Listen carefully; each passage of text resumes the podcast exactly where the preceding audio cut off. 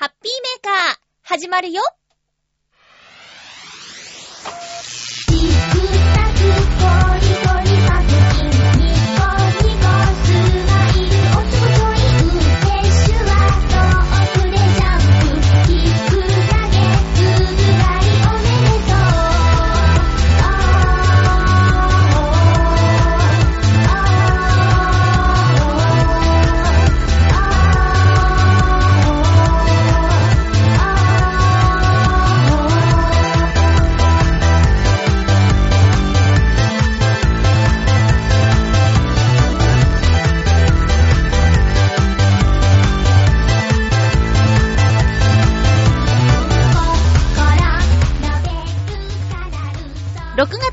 26日、まゆっちょのハッピーメーカー。この番組は、ハッピーな時間を一緒に過ごしましょうというコンセプトのもと、ちょわへよ .com のサポートでお届けしております。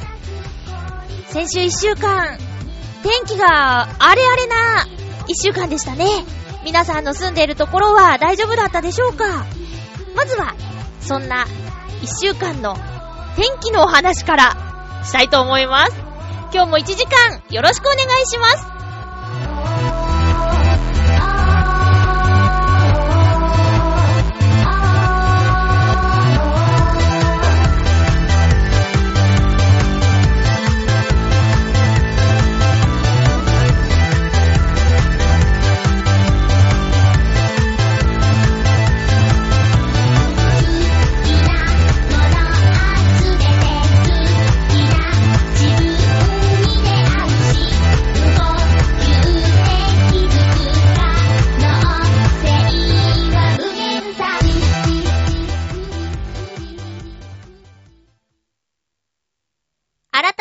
して、ハッピーまゆちょこと、あませまゆです。え、先週は、台風とか、大雨とかで、結構大変な感じの浦安だったんですけども、皆さんの住んでるところはどうだったでしょうか？えーとね、浦安の話をすると、えーと、台風は、火曜日の夜中？夜夕方かな？夕方ぐらいから結構激しくなって、で、大雨は、金曜日の朝、早く？うん、に結構影響がありました。私は夜勤のアルバイトをしているんですが、どちらも直撃をしました。ねえ。いや、台風の日はね、早く帰れた人は大丈夫だったと思うんですけど、帰りが遅くなっちゃった人は、電車が止まってしまったり、あのー、浦安はね、京葉線と東西線っていう二つの電車が走っているんですけど、そのどちらもがね、止まってしまったっていうことで、えーかなりね、大変だったみたいです。その影響をもろに受けた人がいます、長平よに。えー、いたじらのカズチンこと、杉村和幸さん。この日、台風の日の火曜日の夜はですね、えー元チョアヘヨパーソナリティの築地魚菓子三代目シンガーソングライターバチさんのワンマンライブの日でもありました。でね、えー、カズチンといえば、楽しみなことがあると天気が荒れるで有名なんですけどね、この日もね、バチさんのライブに行く予定にしてたみたいなんですが、どんだけ楽しみだったのか、台風の速度を速め、挙句の果てにご自身、交通機関の乱れによりライブに間に合わずということになったそうです。いや、本当にね、また伝説を作ってくれましたよね。えーっと、この件に関してはね、えー台風のスピードが速まったとか、あの、バチさんが今夜荒れるみたいだってツイッターでつぶやいてるのを見て、えーじゃあ局長も行くんですね、なんていう書き込みをね、したりして、同じこと言ってるリスナーさんとかもいて面白かったんですけどね。えー私もね、この日は夕方、えーナレーションの仕事があり、また夜勤があったためにですね、バチさんのライブに行くことはできなかったんですけど、えーバチさん曰く、こんな天気の中、たくさんの人が応援に来てくれて、本当に幸せだって、またまたこれもツイッターでつぶやいてましたよ。うん。そして、えっと、大雨の方はね、あの早朝だったので、これは、もしかしたら出勤が早い人は、えー影響があったかもしれないですけど、え私はですね、うーん、ちょうど、休憩が午前の3時から4時なぜかこの時間をランチタイムって言ってるんですけど、ランチタイムが終わって、えー、4時から作業がスタートして、また、ちょっとしてから、ポツポツと来て、それがだんだん、シャワーからバケツをひっくり返したような雨にどんどん変わっていったんですね。え空に穴が開いたんじゃないかななんてみんなで言ってたんですけど、それぐらい激しい雨で、もうね、音がうるさいのと、あと、雨粒に当たると痛いぐらいに粒が大きいっていう、そんな感じだったです。でも、これがね、6時か6時半ぐらいには止んだんじゃなかったっけ？ねえ。なのでね、私たちは、あの、その雨をですね、どける作業まで追加されてしまったということですよ。うん。結構、あのー、影響がありました、今回のは。なので、台風の日はね、あの、ちょうど出勤する時間帯に、あの、雨も風もすごくって、日付変わる頃には雨が止んで、風は相変わらず強かったんですけど、そんなこんなで、えっ、とね、びしょ濡れになって会社に着いて、で、その濡れた服をロッカーにしまい、こうね、コスチュームに着替えて作業するんですけど、作業が終わって、仕事が終わっ、また私服に着替える時のあの辛さ。もうびしょびしょなんですよ。で、えー、もう晴れてるから 帰りみちみち、あの子なんかずぶ濡れだね、みたいな感じでね、見られて、うーん、まあね、恥ずかしいし、あと賢い人はね、着替えを持ってきてた。全身。私は長靴を履いていって、靴を持っていってたんですよ。長靴で帰るのはちょっと恥ずかしいかなと思ったら、それどころじゃなかったですね。うん、着替えが必要でした。そんな感じです。うーん。まあ皆さんのね、住んでるところ、まあテレビのニュースとかで、あのー、水がね、こうわーって、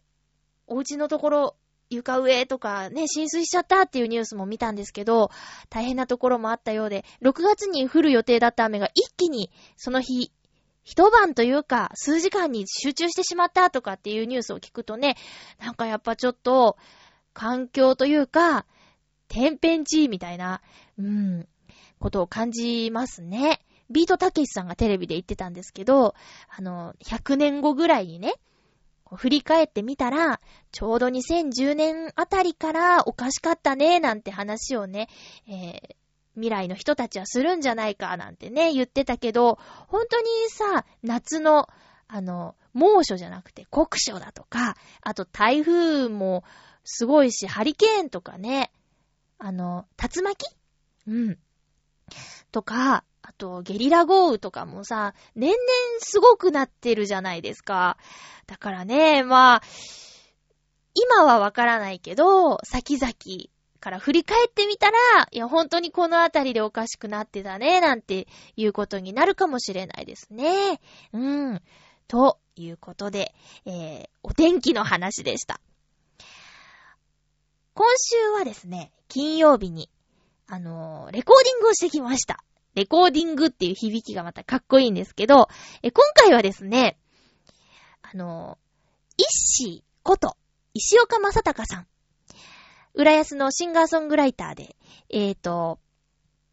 ユースタイルっていうね、チョアヘオパーソナリティの洋一郎さんというイッシーと一緒にナビゲーターをしているんですが、このイッシーが秋頃にアルバムを発売するらしい。うん。で、そのアルバムの中の一曲、諦めないでという曲を収録するんですけど、この曲は、イッシーのお友達、仲間たちがですね、いっぱい参加して作り上げる、みんなで作る曲なんですよ。で、その曲に、私も参加しませんかと、お声掛けいただきまして、嬉しいことにですね、そのメンバーの一員になれることができました。はい。イッシーがね、声かけてくれて、ほんとありがたいなと思うんですけど、あの、何ですかね。浦安で、まあ、主にミュージシャン、活躍しているミュージシャンの皆さんが参加してて、で、私は、ね、そういう人たちと一緒にこう歌うっていうのが、ちょっと申し訳ないぐらいのミュージシャンではないじゃないですか。うん、だけど、ぜひってことでね、あの、声かけてもらって、で、最初は、その、パートは特になかったんですよ。ソロパートはなかったんだけど、まゆっちょだから、ちょっとセリフ言ってもらおうかな、みたいな感じで、えー、その場でイッシーが考えてくれて、で、もしその案が通っていれば、えー、一言私が 歌の中にセリフが入ってるんですよ。うん。だからね、ぜひ、このイッシーの秋頃出るアルバムをですね、皆さんにも聴いていただきたいなと思ってます。で、近くなったらまた宣伝するし、もしできることなら、そのイッシーの曲をですね、チョアヘヨでも流せたらいいなと思っているので、えーお楽しみに。秋なのでね、まだ遠いですけども、えーそういうレコーディングに参加してきましたというお話でした。では、ここでメッセージご紹介しましょう。すごくね、嬉しいメールが届きました。ハッピーネーム、水なぎさんです。ありがとうございます。まゆっちょハッピー、ハッピー？先週のお祭りの音声ですが、あれいいですね。音符。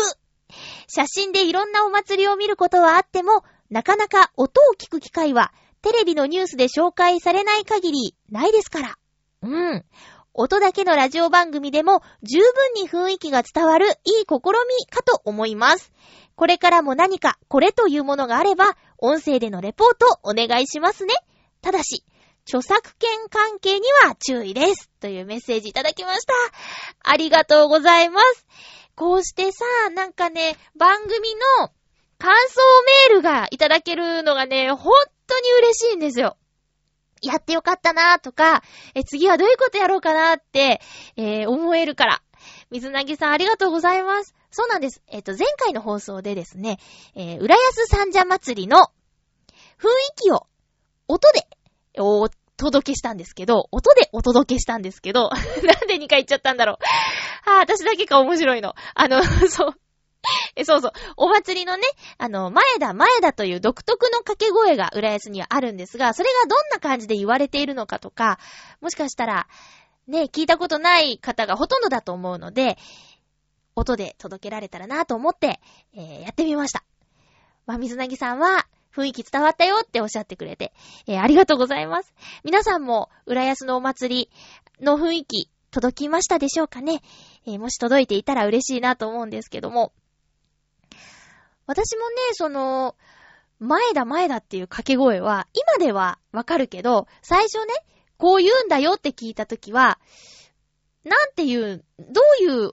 音で言うのかとかわからなかったから、で、Facebook とかにね、浦安のお祭りのおみこしを担ぐ掛け声は前だ前だなんですよって、私はもう前だ前だだと思って書いてるんですけど、あの、子供の芸人さんみたいってね、コメントをつけた人がいて、最初わからなかったんだけど、前田前田っていうね、男の子二人組がいるじゃないですか。あれを思ったみたいでね、前田前田、前田前田だと思ってた人もいるみたい。うん。だけど、前田前田、前田前田ですからね。えー、テレビとかで浦安のお祭り紹介されるんですかね多分、7月の1日から放送の j イコムのぐるっと浦安では、浦安三社祭りの特集をすると思います。え今週私はそれのナレーション収録に行く予定なんですけども、どんな風に、あの、お祭りが伝えられるのかとか、お祭りに実際行ってるので、その原稿を読むのも楽しみです。この番組は千葉の j イコムの放送エリアと、あと、ゆ言ったかな？ハッピーメーカーで言ったかわからないんですけど、なんと、ぐるっと浦安、東京進出もしましたイエーイ !j イコム江戸川の方でも、ぐるっと浦安が見ることができるそうです。江戸川にお住まいで、j イコムにご加入されている皆さん、ぜひ、聞いてくださいじゃなくて、見てください。チョアヘヨからは、まゆっちょがナレーターとして、そして、えー、出演で、陽一郎さんがいます。そして、陽一郎さんのパートナーは、きょんちゃんこと、木村京子さん。すごい可愛いから、ぜひ見てみてくださいね。あとは、浦安の街並みがテレビで見られるということで、本当に見られる方には、ぜひ見ていただきたい。よろしくお願いします。ということで、今日も曲を一曲お送りしようかなと思います。なんか今日トークがゆったりしてる？まあ、たまにはこういうのもありじゃない？えー、っとね、まあまあ、6月はジューンブライドの月ということで、えー、もう一曲、結婚にまつわる歌があるんですよ。で、これは、えー、ノートンノーツという、私が、伊藤良太くんと2009年に結成していた、えっ、ー、と、バンド、バンド？ユニットなんですけど、そこで作ったオリジナルの歌です。では、ノートンノーツで、田舎暮らしのプロポーズ。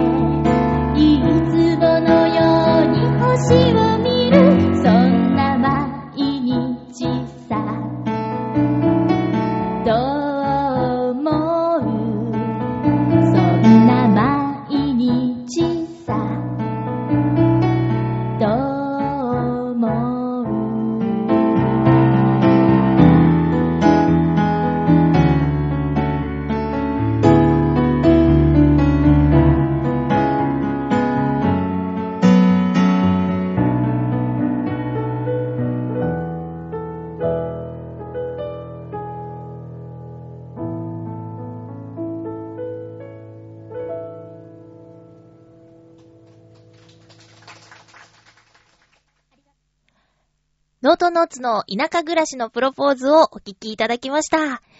なんかね、ちょっとノートノーツの時のことを思い出してしまって、あと、ライブ音源しか今ないんですけど、えっ、と、ライブの時のこととか思い出しちゃったなラジオで喋るのももちろん好きなんですけど、まあ、今は私一人で、で、これをね、聞いてる方が今、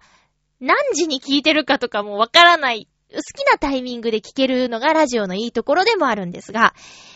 ライブの時の MC はですね、目の前にお客さんがいること、で、そのお客さんもいろんな人がいて、ノートノーツはだいたいブッキングライブといって、3、4組のアーティストさんが、その一つの時間に集まって順番に演奏、歌を披露していくっていう形のライブの形式が多かったんですけども、このライブの場合は、その会場にいるお客さんが、例えば、ハッピーメーカーを聞いてくださってるラジオのリスナーさん、あとは私の友人、それから、親 そう私の母親はね、岡山からライブの旅に来てくれてたんですよ。だから、会場でリスナーの皆さんに会ってた可能性も非常に高いのです。で、えー、あとは、その他のアーティストを見に来たお客様。っていうね、いろんな方がいる中でおしゃべりをするんですけど、まあ、そうね。その会場に来ている人、みんなに伝わるような内容と話し方とっていうのは気をつけなくちゃねってりょうたくん、相方とよく言ってましたね。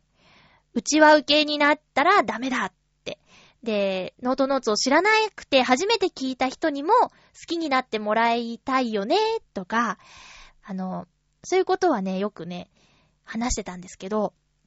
できてたかできてないかは置いといて、リアクションを見てね、お客さんの顔とかを見て、あ、これ今、ちょっと、つまんなそうな顔してるなとか、この話はいまいちかとか、あ、今みんなが笑ってくれてるとかっていうのが、目の前で見えるっていう、ライブの MC っていうのもすごく楽しかったです。もちろん、歌ってる時も、あの、音がやっぱりね、いいんですよね。今聞いていただいたライブ音源は、渋谷にある多作という、あの、ライブハウスで、渋谷って言ったらなんかちょっとごちゃごちゃしたうるさいイメージがあると思う街なんだけど、この多作さんは、あの、ちょっ、駅からそんなに遠くなかったんですけどね。すごく静かな、ゆ、うーん、いい雰囲気のライブハウスで、壁とかに竹を使ったなんか装飾がしてあったりとかしてね。好きなとこだったんですけど、まあ今なくなっちゃったみたいなんですけど、うん。で、その、何の話だっけ？何の話してたんだっけ？まあとにかく、えっ、と、ライブですよ。いや、本当に何言おうとしたか忘れちゃった。そうそうそう。楽しかったなと思って。あ、そうそうそう。音がいいよねっていう話だ。そう、田作さん音いい。で、もう一つ言ってたあの、四谷天窓コンフォートさん。こちらもね、えっと、こちら今もあって、あの、たくさんのアーティストさんがライブしてるんですけど、えー、グランドピアノがあること。あとは、昼のライブが結構多くて、呼ばれることが多くて、窓が大きくて、開放的な感じ？うん。で、ちょっとおしゃれな感じがする。ねこれもね、好きなライブハウス。もうライブハウスとか、ブッキングアーティストさんに恵まれたノートノーツだったなって思うんですけど、そう、音がいいから、あと照明もね、リハーサルの時とかに色とか決めて、えーやってくれるので、なんかね、歌ってて、どんどんその世界に、私も、こう、どっぷり使って歌えるみたいな感じだったんですよ。で、特にこの田舎暮らしのプロポーズは、あの、夕焼けを見たのはいつ？とか、なんか、星が？とかっていう歌詞があるから、もう最初からこのね、夕日っぽいスポットライトが当ててもらえたんですよね。こう、オレンジっぽい。ちょっと強めの。でも、その世界に入っちゃいますよ。うん。で、その時入ってるのは私は多分僕の方なんですけど、女性じゃなくて、あの、どう思うって言ってる男の子の気持ちになって歌ってたんですけど、まあとにかく聞いてていろいろ思い出しちゃった。ちょっと長く喋っちゃったけど。あの、こないだりょうたくんとメールしてて、ノートノーツ楽しかったねって言って。だけど、今は、あの、それぞれやってることがあるし、りょうたくんもね、あの、勉強してるし、えー、でも、僕らの曲をなんとか残したいねっていう話はしてて、時間かかるかもしれないけど、僕が曲を作るからっていうメールをいただき、ちょっと感動したりもしたんですけど、うん。なんかね、その、ノートノーツの曲は多分、何年経っても歌える曲だと思っているんですよ、私。だから、いつか何か機会があったら、りょうたくんとまたやりたいなと思っています。うん。りょうたくんもね、いろんなことできるようになって、コンテストで賞とか取ったりしてね、すごいよね、勉強もしながら。うん、あとは、何？打ち込みの技術を得たしね。初音ミクを操るしね。すごいよね。一時ね、ああ、相方初音ミクになっちゃったんだっていうのは、ちょっと生身の人間よりも焼かなかったけど、別の新しいパートナー見つけてさ、一緒に音楽活動してたらちょっと悔しいなって思うけど、でもまあ相方が初音ミクならしょうがないか、みたいなことは 一瞬思ったりしましたよ。えー、そんなこんなでノートンノーツの話でした。ノートンノーツ CD1 枚出してます。もし興味のある方いたら連絡くださいね。頑張れとハッピーメーカーという曲が入っていますよ。えー、ということで、コーナー行きましょう。ちょっと長くなっちゃいましたな。ハッピートークハッピートーク今日のテーマは筆記用具ということで。筆記用具。最近皆さん使う機会減ってるかもしれませんな。そんな中、メッセージくださった皆さんどうもありがとうございます。まずは、ハッピーネーム、コージーアットワークさん、ありがとうございます。まゆっちょハッピー、ハッピー。以前、システム手帳を使っていた頃は、小さな文字を書き込むため、0.3ミリの製図ペンを使っていました。一般的なメーカーである、ロットリングやステッドラーではなく、ややマイナーな、ファーバーカステルがお気に入りで、取扱店が少なかったため、インクやペン先はまとめ買いしていました。全部聞いたことがない。えー現在の私は、筆記用具にそれほどのこだわりがなく、0.5ミリのシャープペンシルと3色のボールペンがセットになったものを使っています。ちなみに、シャープペンシルの芯は B、ボールペンの色は黒と赤と青です。これは仕事上、メモを取りながら色を変える必要があるので必須条件。シャープペンの芯が柔らかめなのは、筆圧が高いためと、ラフスケッチを書くのに都合がいいというだけの理由です。うん。メモ帳は、胸ポケットに入る小さなもので、必要ならページをちぎって使えるリングタイプ。最近まで、雨や汗に濡れても破れない防水ペーパーのメモ帳を使っていましたが、この紙はペン先が滑って書きにくいので、現在は普通の紙のメモ帳も使うようになりました。落ち着いてメモを取る場合は B5 サイズの横書きノート BK 1行の高さが6ミリのものを使います。メーカーにはこだわりがないので、100均や量販店でまとめ買いします。こんなところでしょうか面白い話にならなくて ごめんなさい。では、ということで、コージーアットワークさん、気にしないで全然、興味深いですよ。ありがとうございます。私もノートは、BK っていうのを使ってました。AK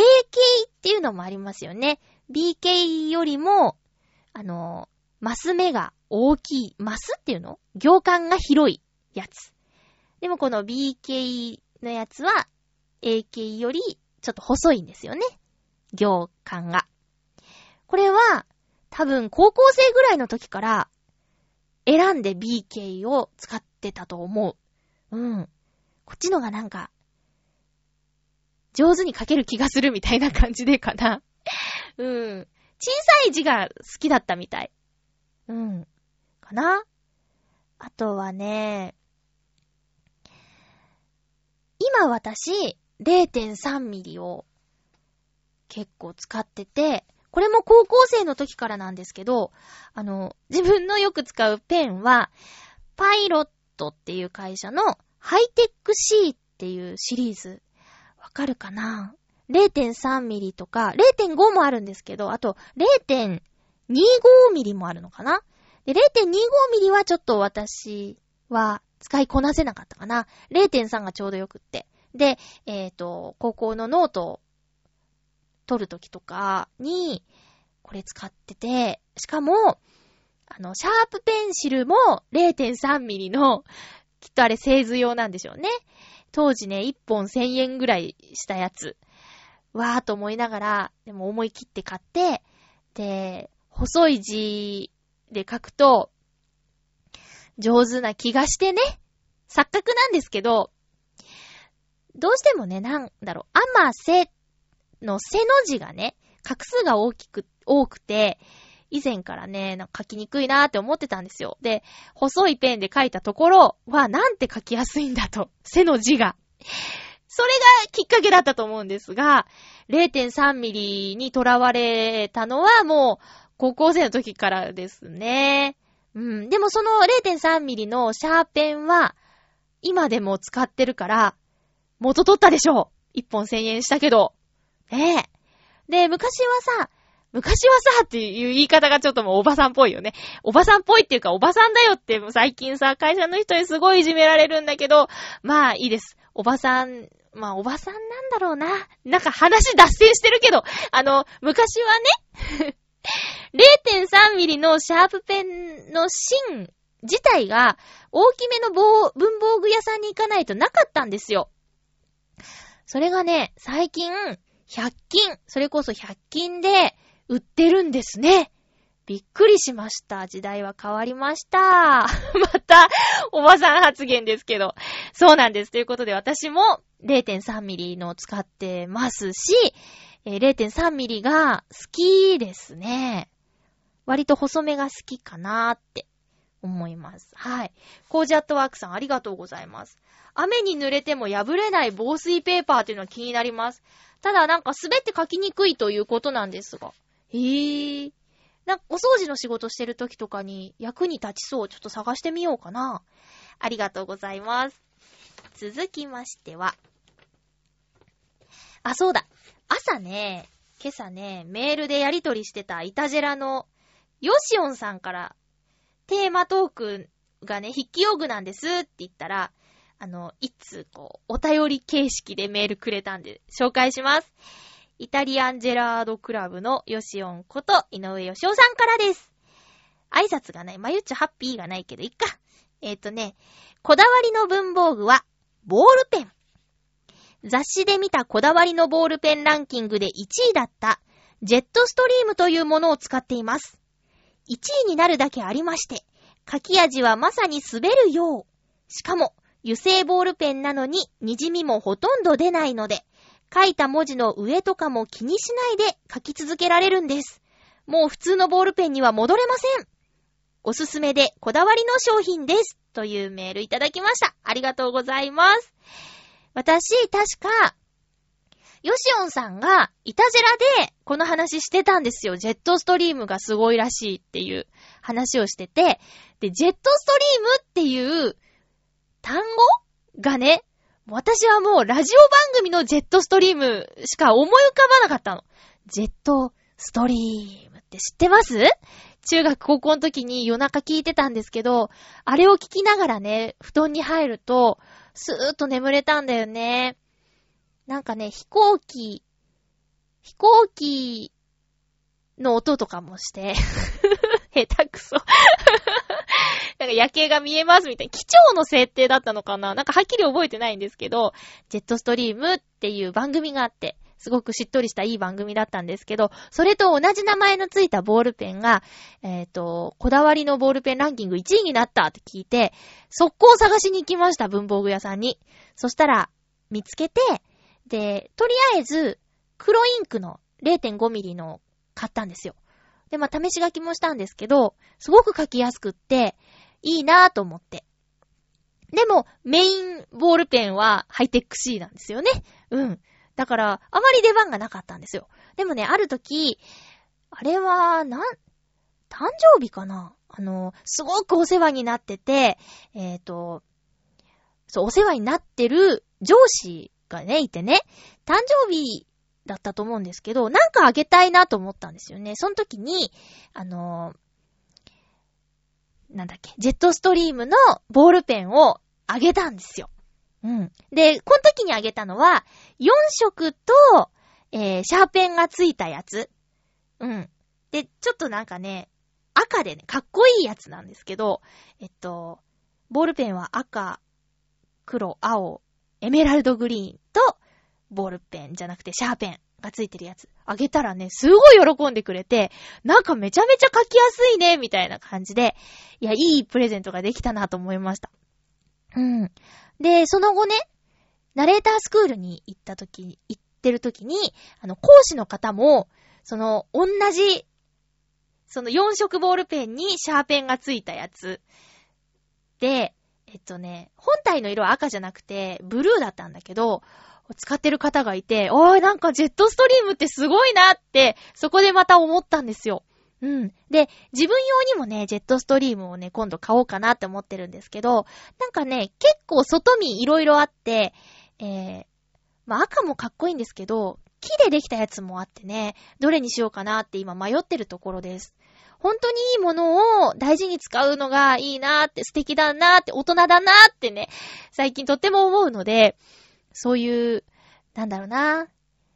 この間ね、片付けてたらいっぱいボールペン出てきて100円ボールペンみたいなやつが。そういうんじゃなくて、こうちゃんとね、中のインクを変えながらずっと使っていけるようなこと出会いたいなぁと思っている今日この頃です。で、まあそれはヨシオンさんが、あの、言ってたから、気になって見に行って、すごいなと思ったボールペンなんですよね。ということで、ヨシオンさん、ありがとうございます。今週のイタジェラでなんか私お礼言われてたから、お礼返しをしたいと思います。ありがとうございます。じゃあ続きまして、ハッピーネーム、フクロウのキスさんです。ありがとうございます。まゆちょさん皆様、ハッピー、ハッピー？今週のテーマ、文房具について。私は筆記具については結構こだわる方だと思います。例えば、ガラスペンなら、シピンのものがお気に入りです。ペンの形状がシンプルなので、その面での遊び心には欠けているかもしれませんが、その分バランスが良く、ペン先もシャープなので書いてて疲れません。ボールペンはクロスを普段使いとして多用しています。私が使っているものはシンプルなデザインのものですが、その分使う場面を選ばないし、飽きも来ないところが魅力です。万年筆は、父が社会人になった時に自分用に買ったものを私に譲ってくれた、モンブランのものを使っています。ペン先がプラチナで、小ぶりのシンプルなデザインのものです。今となってはレアデザインです。笑い。このペンを譲ってもらった時には、私の道具の好みが随分と父の影響を受けているのだと実感したものでした。それから、インクはエルバンのものを愛用しています。普段は黒かサファイアを使うことが多いですが、そのうちに調合キットを買って自分用のブレンドインクを作ろうと思っています。私は北海道旅行をした時に見た満月の夜の空の色をしたインクが欲しいのですが、このイメージに合う既存品をまだ見たことがありません。エルバンにはナイトブルーといった色もあるのですが、私が欲しいと思っている色合いとは違います。適度な配合割合を見つけるには、それなりにゆっくり時間をとって作業したいところですが、なかなかそうもいかないのが残念なところです。また時間があっても、道具が手元にないという時もありますしね。最近では思い切って道具だけ買っておこうかなどと考えたりしています。というメッセージ。どうもありがとうございます。私でも知ってるのが、モンブランの万年筆。これはね、モンブランの万年筆っていうのは、なんか、いいものだっていうイメージがある。うーん。いいね。こうやってお父さんから譲り受けたもの。そういうのないなぁなんか、こう、お母さんから、代々みたいな。おばあちゃん、お母さん、私、みたいな。そういうのないですね。羨ましい。なんか、フクロウの騎士さんのお父さん、もうおしゃれなんだなーって思う。うん。だってお父さんが、社会人になった時に自分用に買ったってことは、20代前半の時に自分用にモンブランの万年筆を買ったってことでしょ？ねえ。今さ、そういう発想をする人ってあんまりいないんじゃない？なんかさ、初任給出たら、iPod の新しいのを買っちゃうぜ、みたいな のとかね。まあ、それも悪いとは言わないけど、こうね、なんか、モンブランの万年筆を、社会人になった時買いましたっていう人はね、なんか、ちょっとそれだけでニヤニヤしちゃうイメージがね、もう素敵っていうイメージがある。なんかいいなと思って。あと、インクの調合。これもね、時間がないないっていうフクロウのキスさんがね、こうしてハッピーメーカーにメールをくれるっていうね。ど、なんか、こう、嬉しいです。私もね、あの、インクの色とか、見てた時期がありました。え、舞浜のイクスピアリっていう、あの、お店がいっぱい入った場所があるんですけど、そこに、ペンとかインクの専門店がね、あったんですよ。名前とかちょっと忘れちゃったんですけど、私もそこで、ガラスペンを一個買ってるんですね。だけど、実用性っていうよりも、ちょっと可愛いデザインだなって、ブルーで、ちょっとピエロっぽく見える感じの、顔とかはないんですよ。ただ、ピエロの被ってる帽子っぽいイメージで、で、ガラスペンを一個と、あと、色もね、結構迷ったんですけど、結局、無難な色にしちゃったような気がする。うん。あの、フクロウのキスさんが、筆記用具にこだわってるのはすごく感じます。カードとかの文字もね、きっとガラスペンで書いてくださってるし、インクの色もやっぱりちょっと違うもんね。うん。あとは、あの、封をするときに、ローを垂らして、こう、ハンコをグッと押すやつ。な、あれなんて言うんですかね。私も一つクローバーのをね、いただいてるんですけど、実はまだ、未使用でございます。なんかさ、ローを溶かす、火をつけてローをポタポタって垂らして、あの、使うんですけど、もったいなくて、って言ったらダメなんですよね。全然なんか火もつけてないです。でも使うからね、クローバーは私の誕生日の花なので、うん。大事にしようと思ってます。一生ものだと思ってます。はい。ありがとうございます。自分の色が見つかるといいですね。どんな色なんだろう。なんとなくその、こんな感じかなっていうのはわかるけど、あの、満月の夜の空の色、北海道旅行した時のその空の色っていうのが、どんな風に見えたのかっていうのはわからないから、いつかその調合したインクでカードくださいね。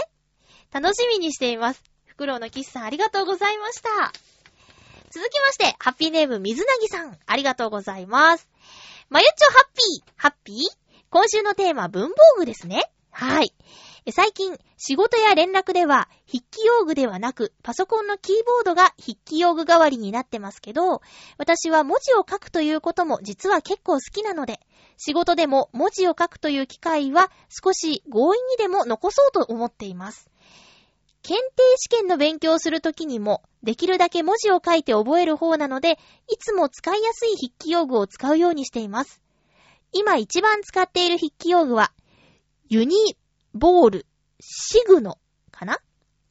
という水性ボールペンの 0.38mm です。普通のボールペンよりもインクがサラサラしているので、筆圧をかけなくても楽にかすれずに文字を書くことができます。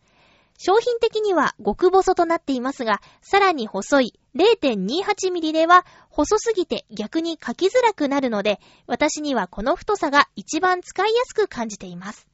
あと、シャープペンシルでは、み、ん？ラミーというメーカーの黄色いシャープペンを使っています。これはアニメ軽音のキャラが作品中で使っていた文房具ですが、なかなか使いやすいですよ。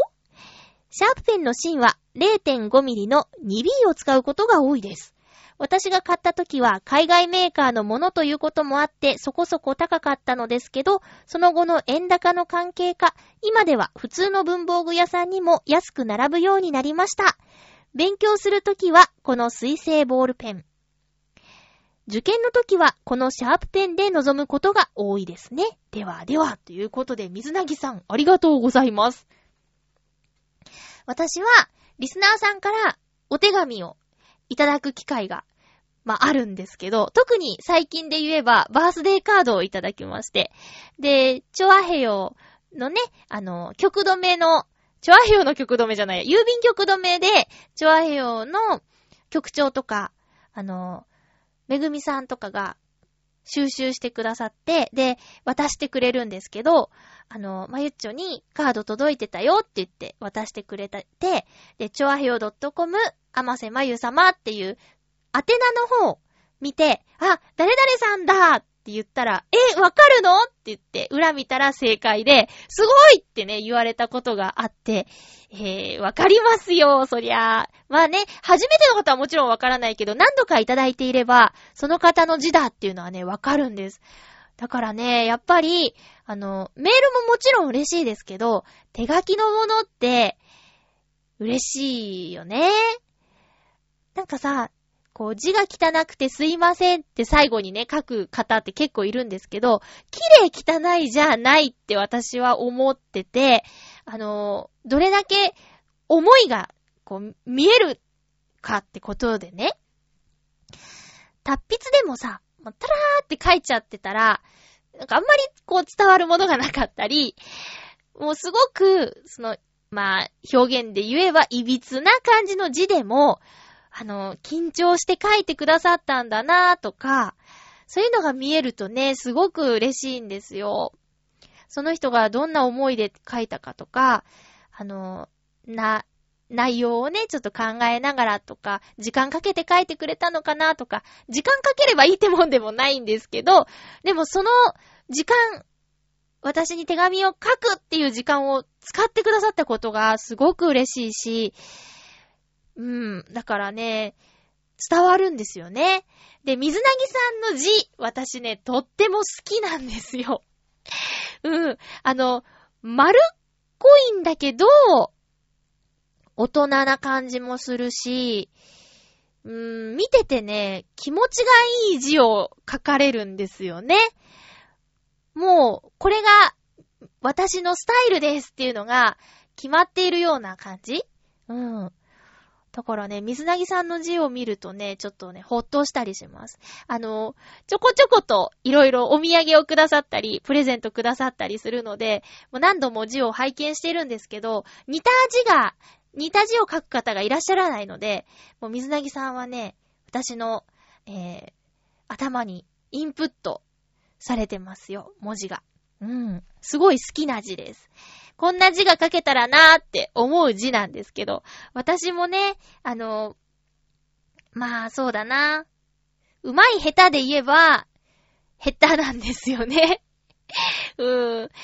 ーん。もうちょっとこう、大人の字が書きたいなとか、あと、結婚式とか、えー、展覧会とかの芳名帳に筆ペンで書くときのあの、なんだろう、切なさというか、辛さというか、うん。あれがね、しんどいです。せめて自分の名前ぐらい綺麗に書きたいなと思って。でね、美文字練習帳っていうのもね、ちょっと買っちゃったりしてるんですけど、手つかずで、ちゃんとやらなきゃなと思ってはいます。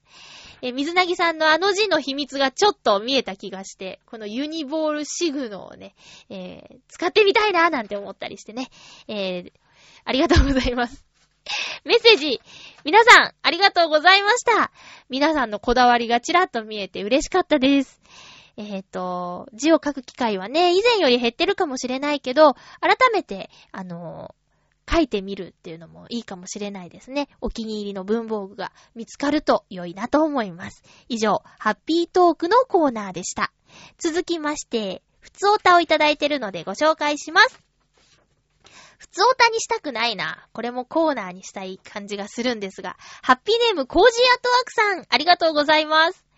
まゆっちょハッピー、ハッピー？まゆっちょ、カメラ女子化計画その1。これコーナーしよう。カメラの練習は1にも2にも言いにくい。カメラの練習は1にも2にも枚数を取ること。そのためには使いやすいカメラバッグに入れ、日頃からカメラを持ち歩くようにするといいと思います。バッグは小さめで、ぶつけたり落としたりした時のためにクッションが効いたもの。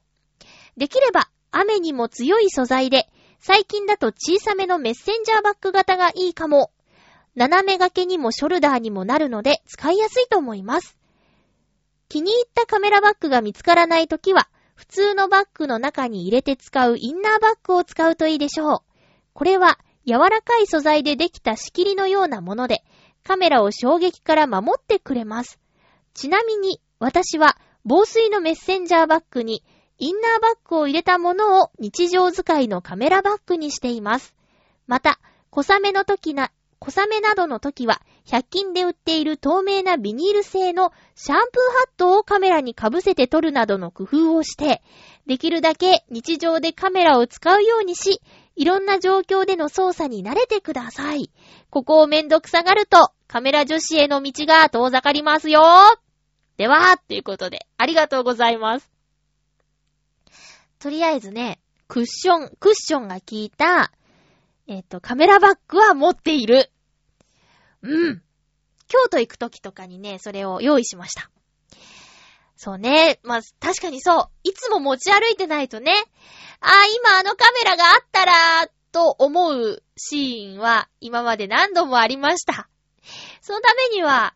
そうね、普段使ってるカバンをもうちょっと大きくして、カメラを入れるところを作りたいなっていうのはありますね。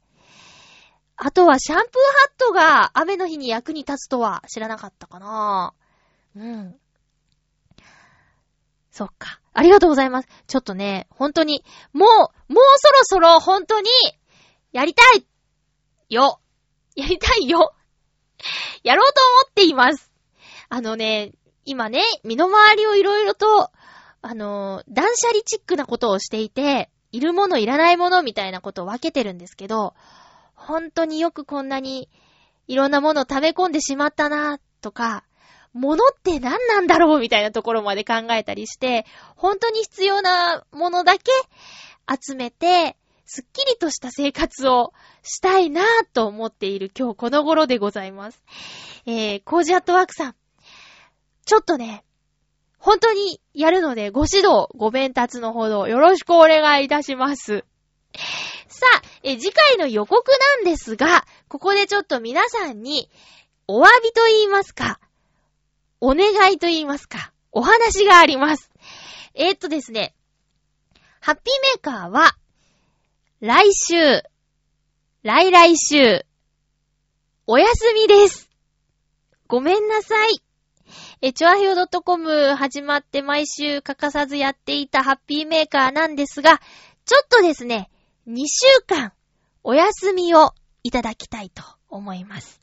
早めの夏休みと言いますか。うん。ちょっとね、えー、お休みします。次回の放送は7月の17日。収録は7月の15日にする予定です。えー、この17日の放送が498回。ということで。あと、499が24日。500回が7月30日、31日の放送になります。でですね、500回って言ったら結構ですよ。500回って言ったらすごいことですよ。なので、なんかやりたいなとずっとね、思ってたんですけど、ちょっとね、多忙を言い訳に、具体案が何もない状況っていうのが本音です。なので、ここは皆さんにお願いなのですが、500回にこんなことやったらいいんじゃない？とか、こんなことやってほしいなーとか、えー、僕はこの企画をしてほしいぞっていう、僕はこの企画を考えましたっていうのでも全然いいので、えー500回目の放送についての提案やお願いや、えーと、やら、もろもろをですね、えー、案として送っていただければなと思います。これはですね、えー、ハッピーメーカーお休み中でも、いつでも受け付けております。ちょっと、あの、大きめの企画の場合は早めに言っていただければ、もしかしたら実現できるかもしれません。えー、ので、ちょっとね、本当に申し訳ないんですが、自分では、あの、考えることが今ちょっとできなくなっちゃっておりまして。まあ、私もちょっとね、いろいろ考えようとは思っているんですが、皆さんからの、えー、アドバイスも聞きたいなと思っています。えー、っとね、うーん、なんだっけな。あ、そうそう。えー、っと、提案のアドレス、宛先は、ちょあへよ、アットマーク、ちょあへよ、ドットコム。懸命にハッピーメーカー宛てと書いてくださいね。えー、よろしくお願いします。ということで、今日はちょっとゆったりめで喋ってしまっている気がするんですが、お送りしてきました。ハッピーメーカーそろそろお別れのお時間です。えっ、と、まあ、2週間ちょっと休ませていただくんですが、あのー、どうして休むかっていうのは、じゃあ、17日の放送でお話ししましょう。え、テーマとかはまだ決まってないんですが、まあ、間が空くということで、これ2週間の間とかに、あの、まゆちょ聞いてよっていうことが あったら、えー、それを募集します。あー、フリーです。次の放送のテーマはフリーにします。あ、500回に向けての提案とか、そういうメールを紹介したりするかもしれません。ということで、ちょっと間が空いちゃうけど、まゆちょのこと忘れないでね。過去の聞いてない放送を聞いたり、あと、チョアヘヨの他の番組を聞いてみようとかっていうのも大歓迎でございます。ただ、7月17日には戻ってきてくださいね。ということで、お送りしてきましたのは、まゆちょこと、あませまゆでした。また来週、嘘、また、さ、来来週、7月17日に、ハッピーな時間を一緒に過ごしましょう。ハッピー